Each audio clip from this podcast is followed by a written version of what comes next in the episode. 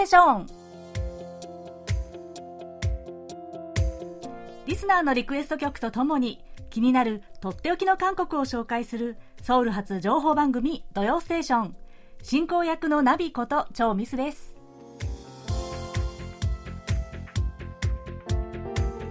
リスナーの皆さんこんにちはあにわせよ、えー、こちらソウルは、えー、20日に梅雨が明けましたもう本格的な夏が始まってます暑い。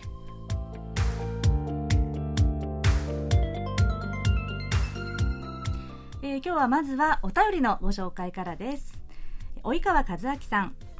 ナビさんこんにちは。こんにちは。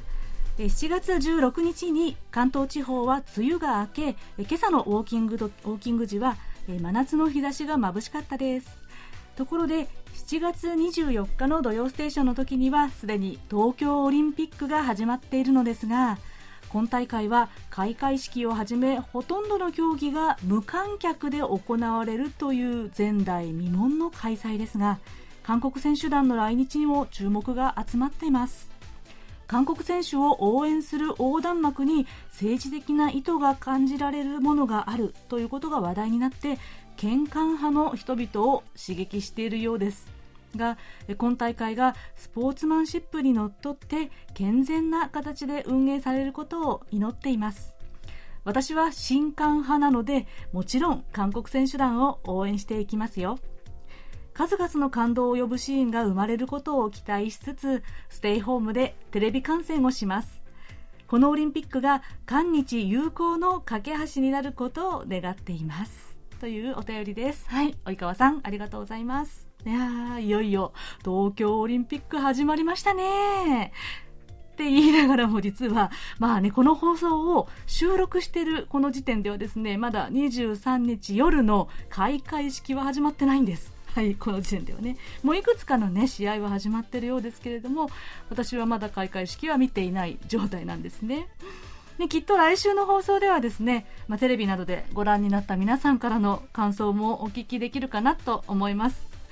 まあ、それにしてもね、本当に、まあ、いろんな意味でね、前代未聞なオリンピックとなってしまいましたね。まあ、横断幕の、ね、件もそうですけれども、まあ、日韓間でもそうだし、また日本国内でも、ね、まあ、いろんな問題と葛藤が起きてしまったオリンピックなんじゃないかなと思います。まあでもね始まった以上はもうこれまで頑張って練習を重ねてきたもう全ての選手をね応援することに専念したいですよね。ここから爽やかなドラマが生まれるっていうことをね期待したいと思います。それでは蒸し暑い夜に涼しい気分にさせてくれる爽やかなこの歌で今週の土曜ステーションスタートです。最後までお楽しみください。 무더운 밤 잠은 오지 않고 이런저런 생각에 불러본 너 나올 줄 몰랐어. 간지러운 바람 웃고 있는 우리 여름밤의 꿈 So sweet so sweet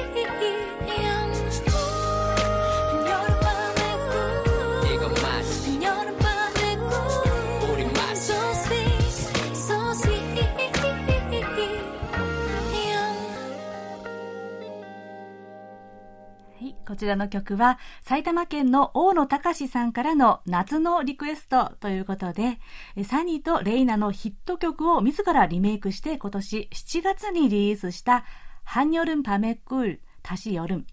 真夏の夜の蜂蜜再び夏でした。夏の夜に久しぶりに会って何気ないおしゃべりで幸せなひとときを過ごす二人の様子を歌っています。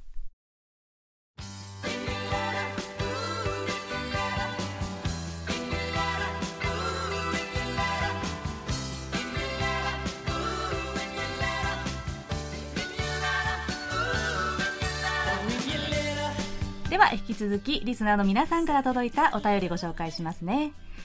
福岡県の松尾純一さん。ミスさんこんにちは。こんにちは。いつもリクエストありがとうございます。今月は夏にまつわる歌をリクエストします。キーボーイズのヘビョヌロ歌謡浜辺に行こうをお願いします。かなり古い歌ですがこの歌は私が8年前鳥取県米子市で開催された K-POP コンテスト中国地区大会でこの歌を気持ちよさそうに歌ってらっしゃった男性の応募者がいました。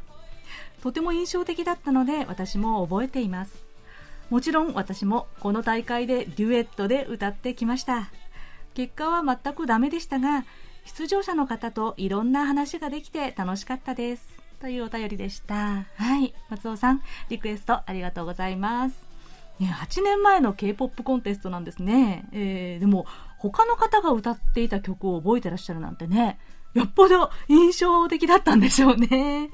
いやー、この曲、キーボーイズのですね、ヘビオヌロ歌謡。かなり渋い選曲ですよね。いや、でも、ところで、松尾さんは、ご自身はデュエットで、どの曲を歌われたんでしょうかね。えー、気になります。でもね、本当に、結果よりも、こうやって出場されて人前で歌うっていうこと自体がね本当にすごいことだと私は思いますよ。はい。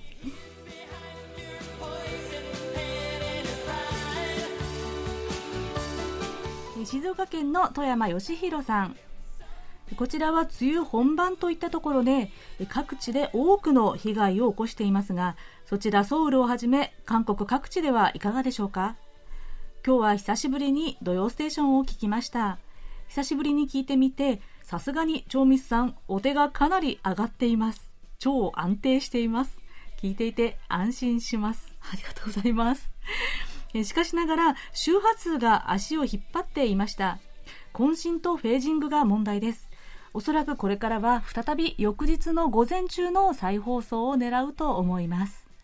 今日初めてのコーナーになりましたがソウル暮らしの音は本当に展示会に行きたくなるような内容と超ミスさんの話術があり大変評価できました。というお便りです。はい、えー、もう一つご紹介しますね。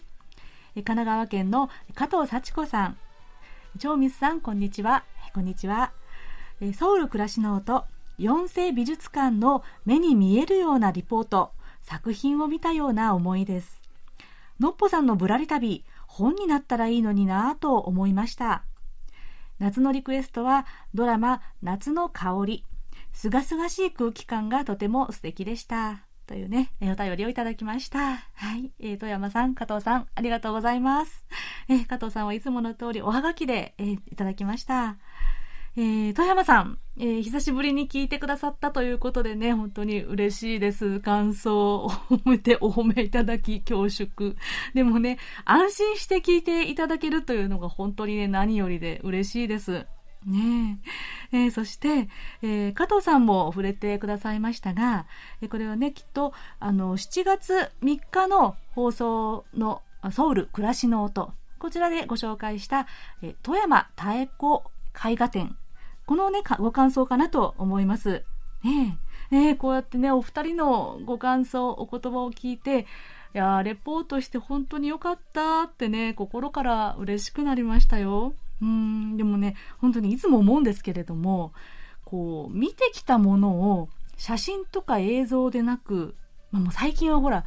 ね、写真を撮ってすぐに映像とかでも SNS でアップしたりとかできますよね。でもそれじゃなくて、音だけで言葉だけで伝えるってね、すごく難しいなと思うんですよ。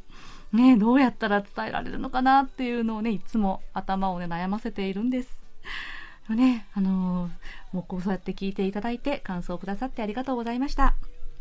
えー、加藤さん、のっぽさんのぶらり旅の書籍化、すごくいいアイデアだと思います。早速ね、のっぽさんにお伝えしようかなと、お勧めしてみようかなと思ってますよ。えー、そして、えー、リクエストしてくださったドラマ「夏の香り夜ルンヒャンギ」こちらの曲は後ほどかけさせていただきますね。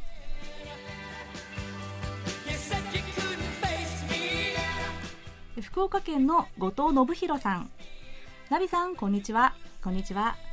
7月のテーマに合わせたリクエスト曲がなかなか思い浮かびませんでしたがありました。イエローサブマリンをお願いします。日本には日本語バージョンがありますが韓国には韓国語バージョンがありますか？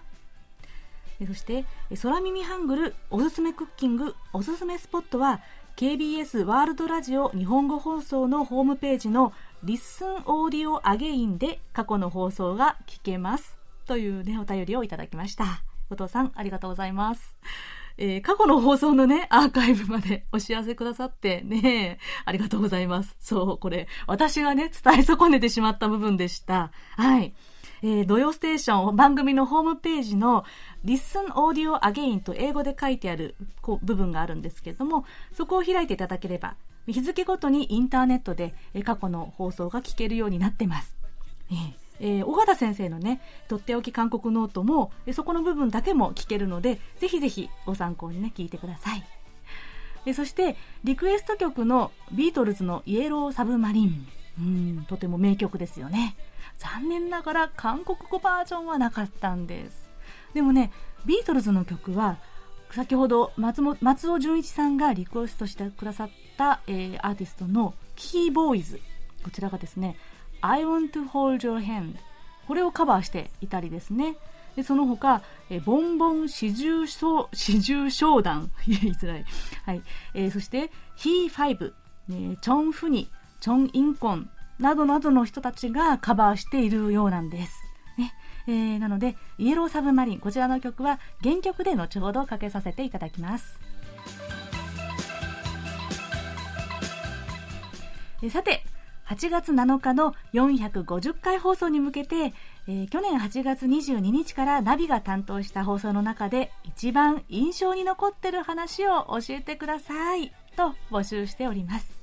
え、早速たくさんお便りくださって本当にありがとうございます。ね、引き続き今月26日まで募集してますよ。どのコーナーのどんな話でも OK です。でもしなんか具体的にちょっと思い出せないなっていう感じであればこんな感じの話を聞いたというねキーワードでも構いません。土曜ステーションの番組ホームページのアーカイブなどもぜひご参考くださいね。え、そしてお送りくださったお便りのうち抽選で3名の方に、うん、特製福袋をプレゼントします。こちらをですねちょっとした韓国グッズと思っていただければいいかと思います。皆様からのお便りお待ちしてます。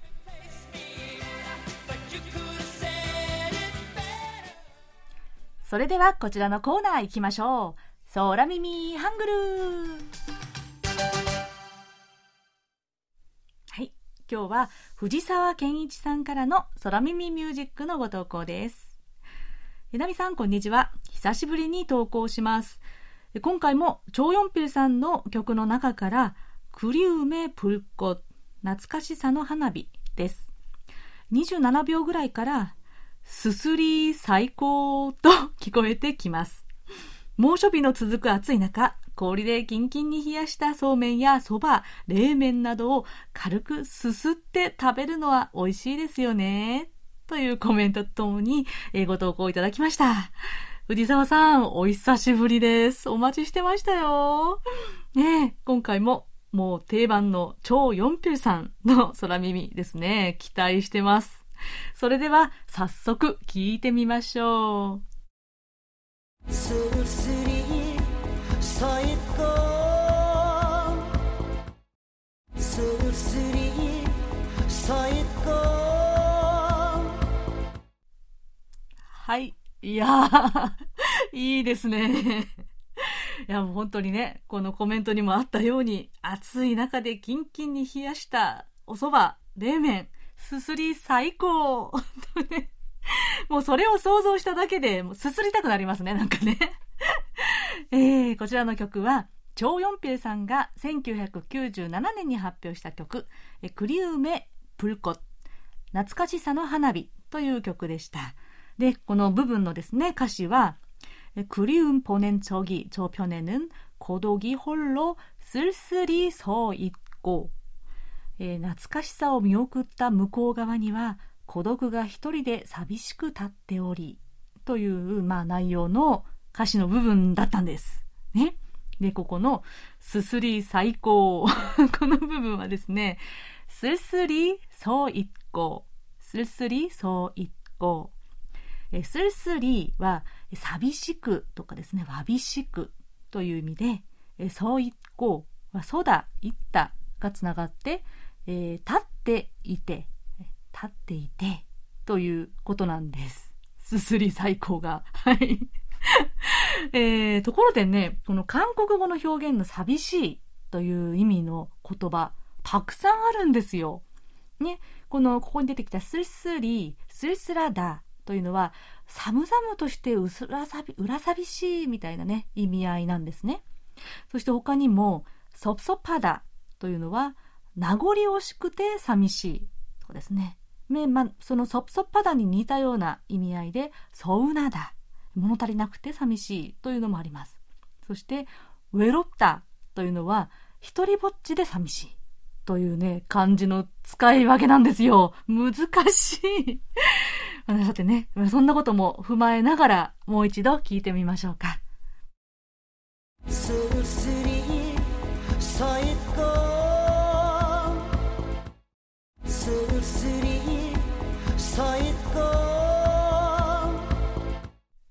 はい。はい。いかがでしょうか？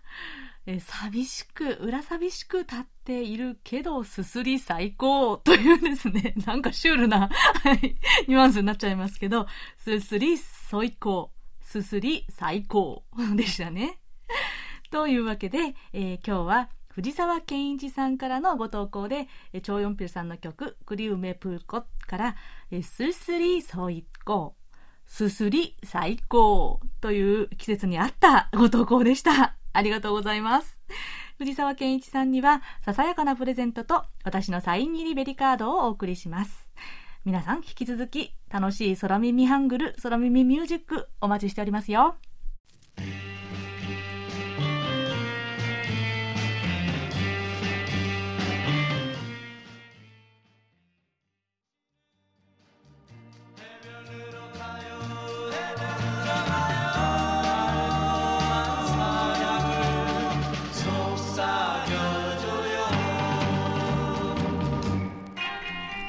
ちらの曲はお便りをご紹介した福岡県の松尾純一さんからのリクエストでキーボーイズが1970年に発表した曲「ヘビョヌロ歌謡浜辺へ行こう」でした。男性5人組のキーボーイズ当時グループサウンズの草分けと言われたグループのヒット曲です。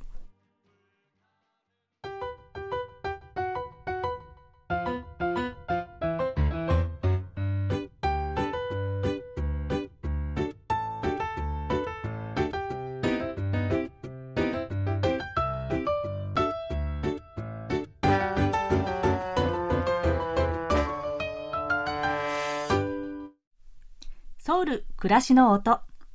このコーナーでは韓国の日々の暮らしの中で聞こえてくる様々な音や話、言葉、エピソードなどをお伝えしていきます。さて皆さん怖い話はお好きですか？夏といえばヒヤッとする階段がつきものですよね。韓国でも夏になると結構怖い話盛んになるみたいです。こういう階段というのは時代を超えてかなり昔から人々の興味をそそるものだったようですね。そこで今日は昔の韓国の世にも奇妙な話をご紹介します。皆さん、覚悟はいいですか？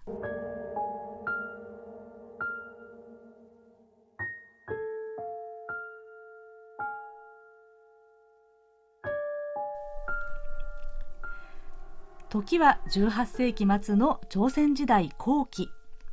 半岸岸の船の渡し場に三下中幕という宿屋と居酒屋を兼ねた、まあ、いわゆる旅籠がありました。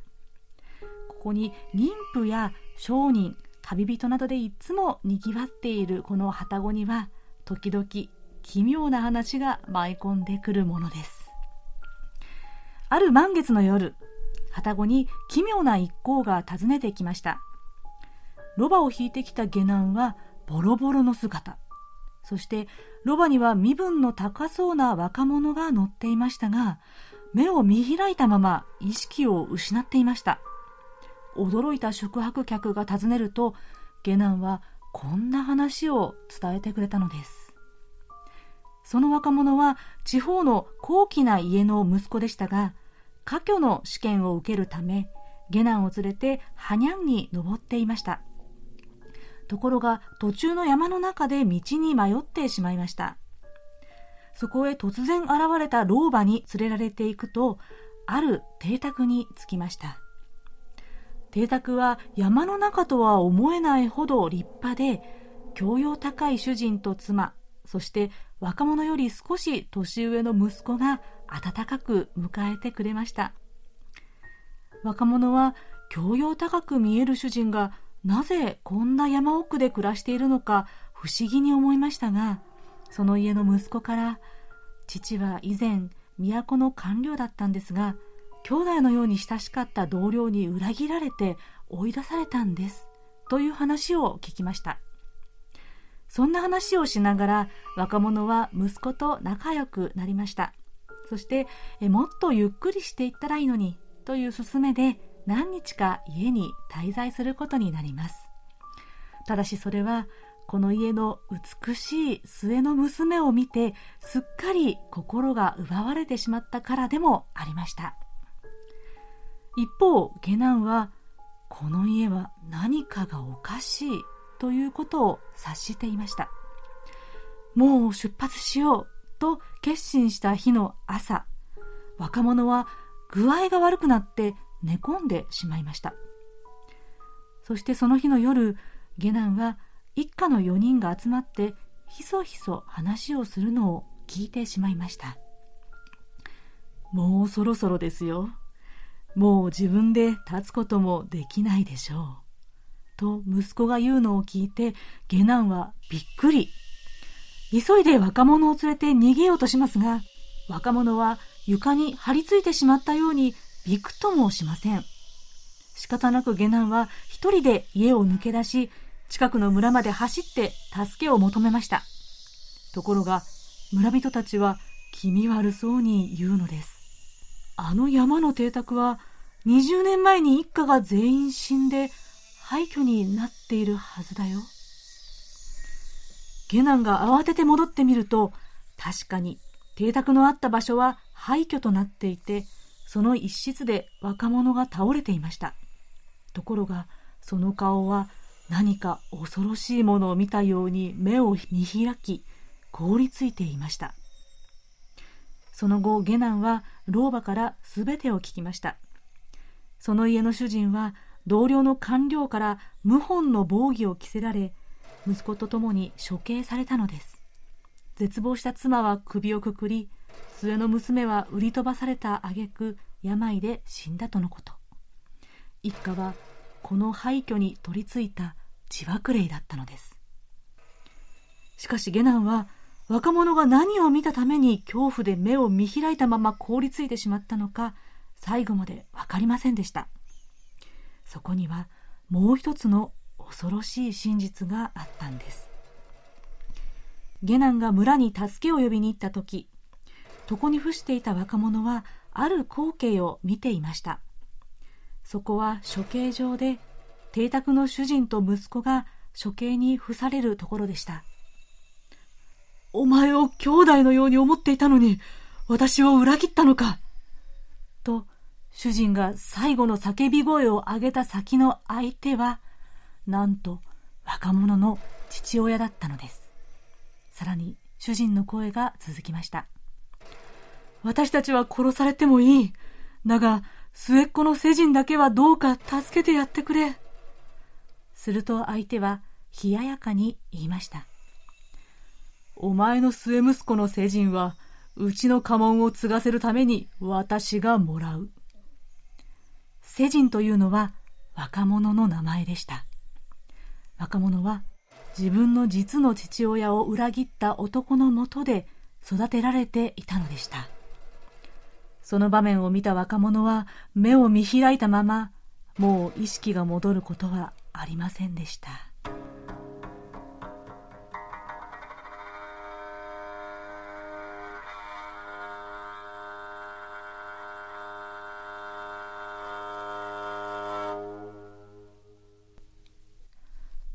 というこんなお話でした。いかがでしたか？ヒヤッとしましたか？はい。このお話はですね、実は5月に刊行された小説集、サンゲチュマ・キダンヘ、三芸種幕の祈願会という、えー、タイトルの本の中の1話なんです。えー、この著者の大ユンヒさんは、朝鮮時代の祈願をモチーフにこの創作小説を書いたとのこと。皆さん、ひんやりしていただけましたかというわけで今日は韓国の階段をご紹介しました。In the town where I was born lived a man who sailed to sea and he told us of his life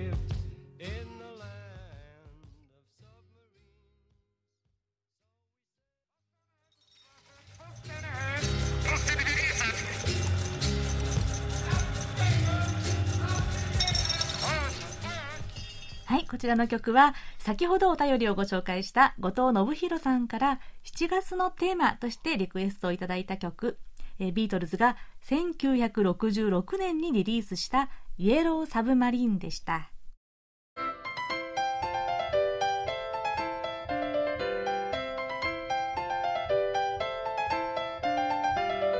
とっておき韓国ノート。今さら聞けない韓国入門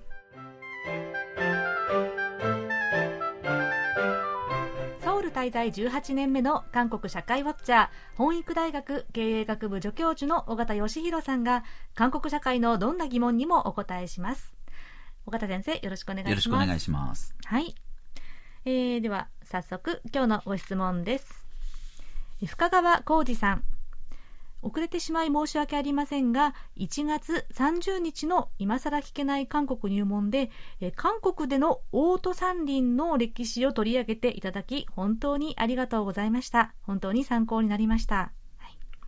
い、さて、韓国の運輸の歴史について質問があります。日本には日通こと日本通運や黒猫の宅急便で親しまれているヤマト運輸などの大手運送会社がありますが、韓国で大手運送会社はありますか？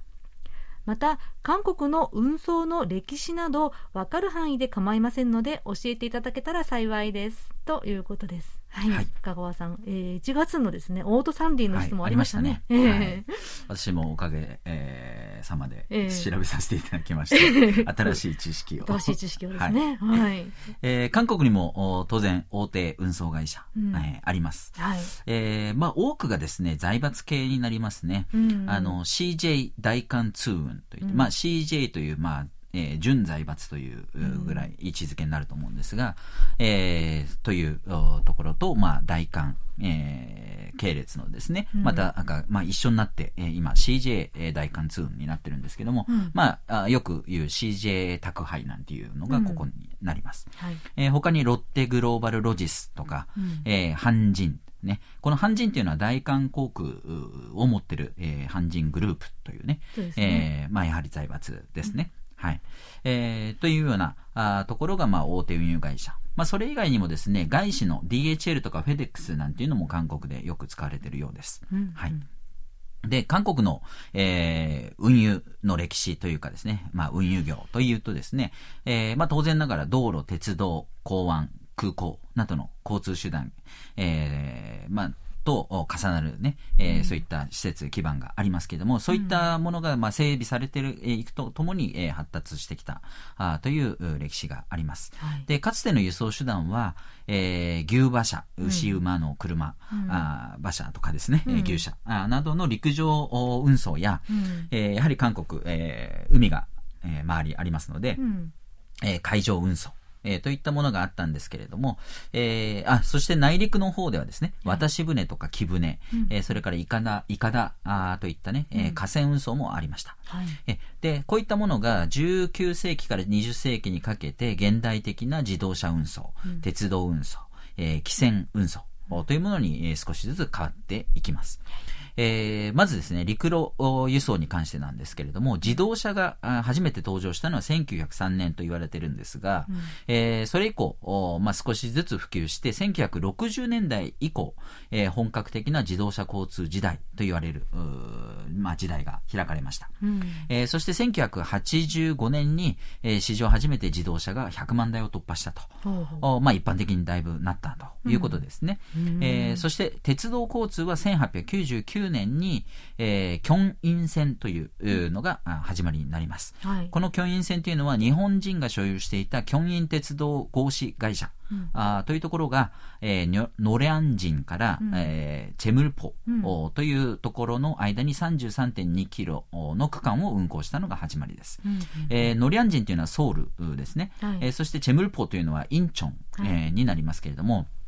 えー、そのソウルのことは当時形状と言いましたけれども、うん、その形状の形、えー、京都の京ですね、うん、えー、それからあインチョンのジンというね、えーまあ、仁義の仁ですね、はい、えー、という漢字をそれぞれ取って、えー、キョンイン線というふうに、えー、なったわけです。はい、えー、で、それがあ始まりなんですけども、その後、植民地時代の、まあ、えー、にかけてですね、うん、えー、キョンブソン、キョンブ線、うん、えー、キョンギ線、えー、ホナム線、えー、キョンウォン線、えー、チュンブク線、えー、チョンラー線、チュンアン線などという形でどんどん、えー、鉄道が広がっていきます。はい、えー、そして、えー、この鉄道網ですけれども、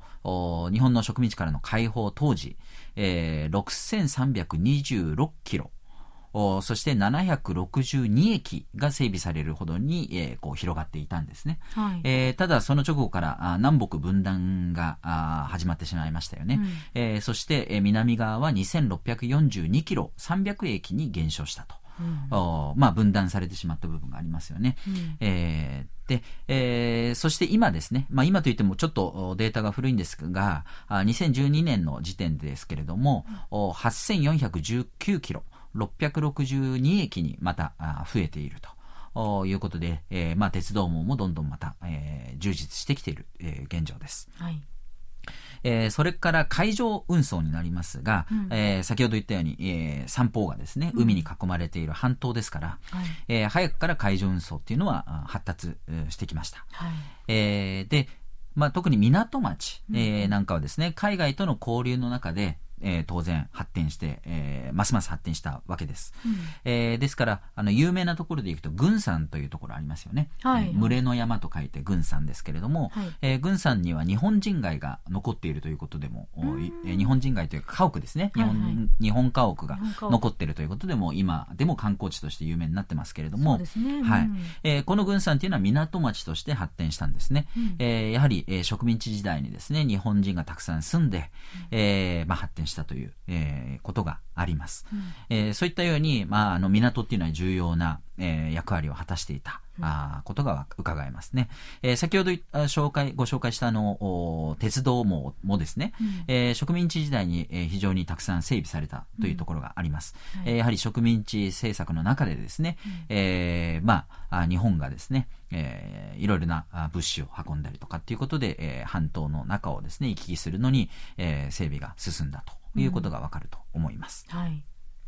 えー、そして、あの、まあ、戦後、韓国戦争によってですね、うん、1950年に始まった戦争によって、うん、えー、まあ、港もだいぶ被害を受けてですね、えー、まあ、海上運送を少し停滞したところがあったようなんですが、うん、えー、政府主導によってですね、その後整備が進められて、えー、まあ、港がたくさん、あの、まあ、え整備されたんですけれども、おこう港が2種類、えー、あるんですけど貿易港という言い方と、うん、えー、沿岸港という言い方があるんですが、うんうん、この貿易港っていうのはあ、まあ、文字通り貿易のために整備された港のことを言うんですね、はい、えー、ですから海外とのやり取りが発達している、えー、港、うん、えー、そして沿岸港というのは国内のお、まあえー、流通に使われる主に使われる、えー、ところを言うんですね、うんうん、えー、それでさらにそれが国家の管理か地方の管理かということでも分かれると。いうことがあるようなんですが、まあ、政府主導、行政主導でこう整備が進めて進められた中で、うん、えー、国家管理貿易港と言われるものが14、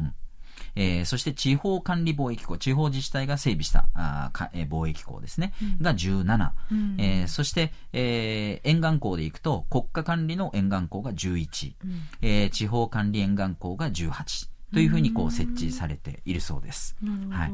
えー、ですから、あまあ、全国にですね、えー、かなりの50、60ぐらいですか、うん、えー、のそういった政府主導で管理、えー、まあ、整備された港があるということがわかります。はい、えー、それから、まあ、空の運運輸ですね、うん、えー、は1939年に、えー、金浦飛行場というものが設置されたところから、まあ、本格化したと言われていますが、うん。うん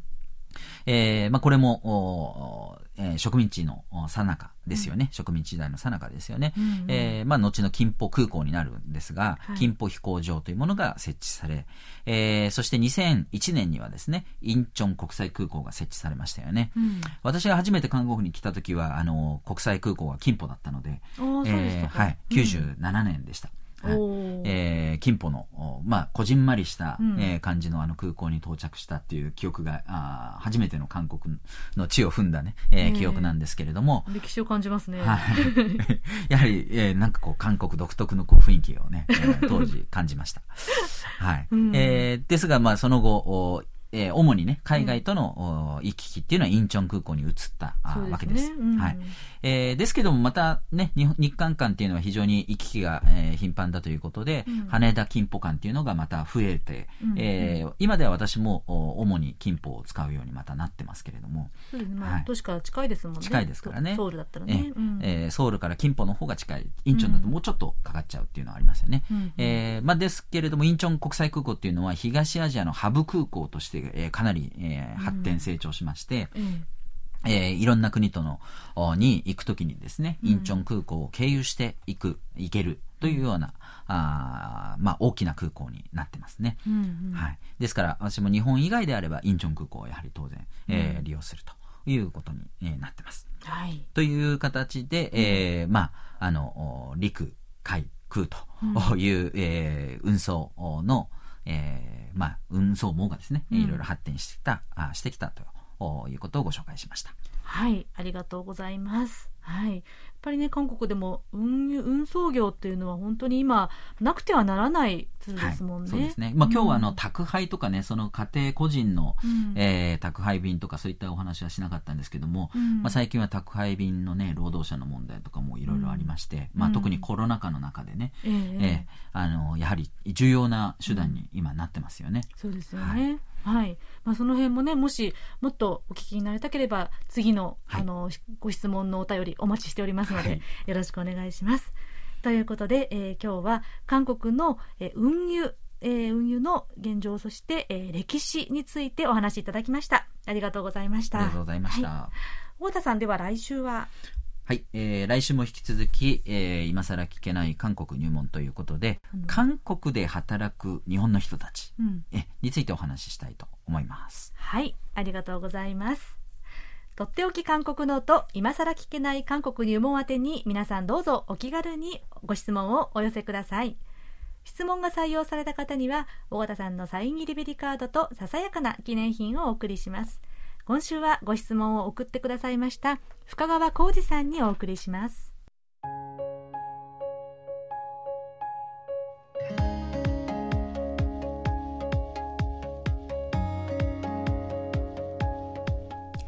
それでは今週のおすすめスポットをご紹介します。いや暑い中どうしても食欲が落ちてしまいますよね。そんな時食べたくなるのが冷麺。ね。今日は冷麺のおすすめスポットをご紹介します。ソウルチュングーの辺りに集まっている老舗の冷麺屋さんはほとんどが平壌冷麺です。創業60年以上という老舗も結構多いんですよ。なんでもこのエリアは韓国戦争の頃越難してきた北韓出身の人たちが集まって暮らしていたので冷麺屋さんが定着したという話も聞きます。えー、ここチュンムロ、ウルチロ、チャンチュンドンといったエリアに有名な冷麺屋さんが多いんですが今日はその中でウルチミョノウルチ麺屋をご紹介します。ウルチロ三賀駅を出てすぐのところにこう年季を感じさせる文字で「ウルジミョノ」と書かれた看板を掲げている店舗があります。もう建物もねかなり古いんですがここは本当に有名店なんですよ。でメニューはムルネンミョンスープ冷麺ですね。とピビンネンミョンそして牛肉のクッパや冷麺につきもののスユ牛のゆで肉などがあります。ですがやっぱりおすすめはムルネンミョンですね。スープ冷麺。で平壌冷麺の特徴なんですけれども冷麺のスープがとってもあっさりさっぱりしてるんですね。トッピングもゆで卵とゆで肉数枚ぐらいのねシンプルな感じです。で初めて食べた方はななんかちょっと物足りない？みたいな 感じに思うかもしれませんがこのあっさり味とつるっと細い麺にはまってしまう人が続出というのがこの平壌冷麺なんですね。ちなみに北韓では冷麺は冬の食べ物だったそうなんです、ね、秋から冬にかけてそば粉を収穫して麺を打ってそしてそれを冷たい水キムチ、ムルキムチのスープに絡めて食べたということなんですね。でもやっぱりこの暑い夏にヒヤッとした冷麺食べたいですよね。今日ご紹介したウルチミョノは地下鉄2号線3号線のウルチロ3階駅5番出口からすぐのところにあります駅番号は203番330番です